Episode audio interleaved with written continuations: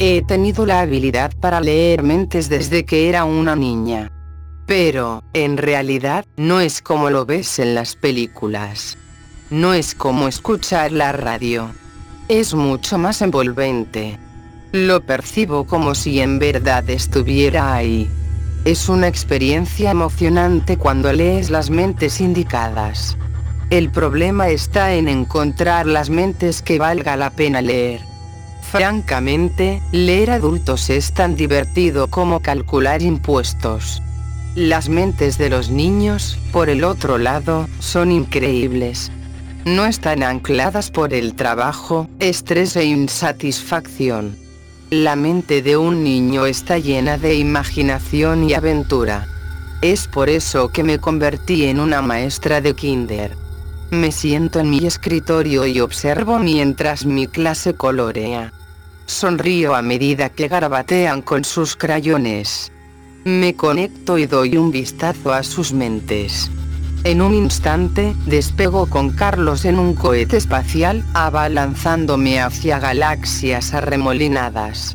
Visito planetas alejados llenos de extraterrestres bulbosos y marcianos de dos cabezas. Sonrío y continúo con Marky. Puedo oler bastones caramelo mientras soy absorbida en una tierra de dulces real, repleta de cascadas de chocolate y castillos de gomas de caramelo. Ella juega a la rayuela con hombres de jengibre, riendo con su pequeña risa melodiosa. Estoy a punto de trasladarme a Thomas cuando siento un tirón en mi vestido. Miro hacia abajo y me encuentro con Sara rizos marrones hermosos, grandes ojos de cachorro y una sonrisa reluciente. Señorita Dupri, hice esto para usted. Exclama, entregándome un papel. Lo tomo y me veo a mí misma en forma de gura de palitos.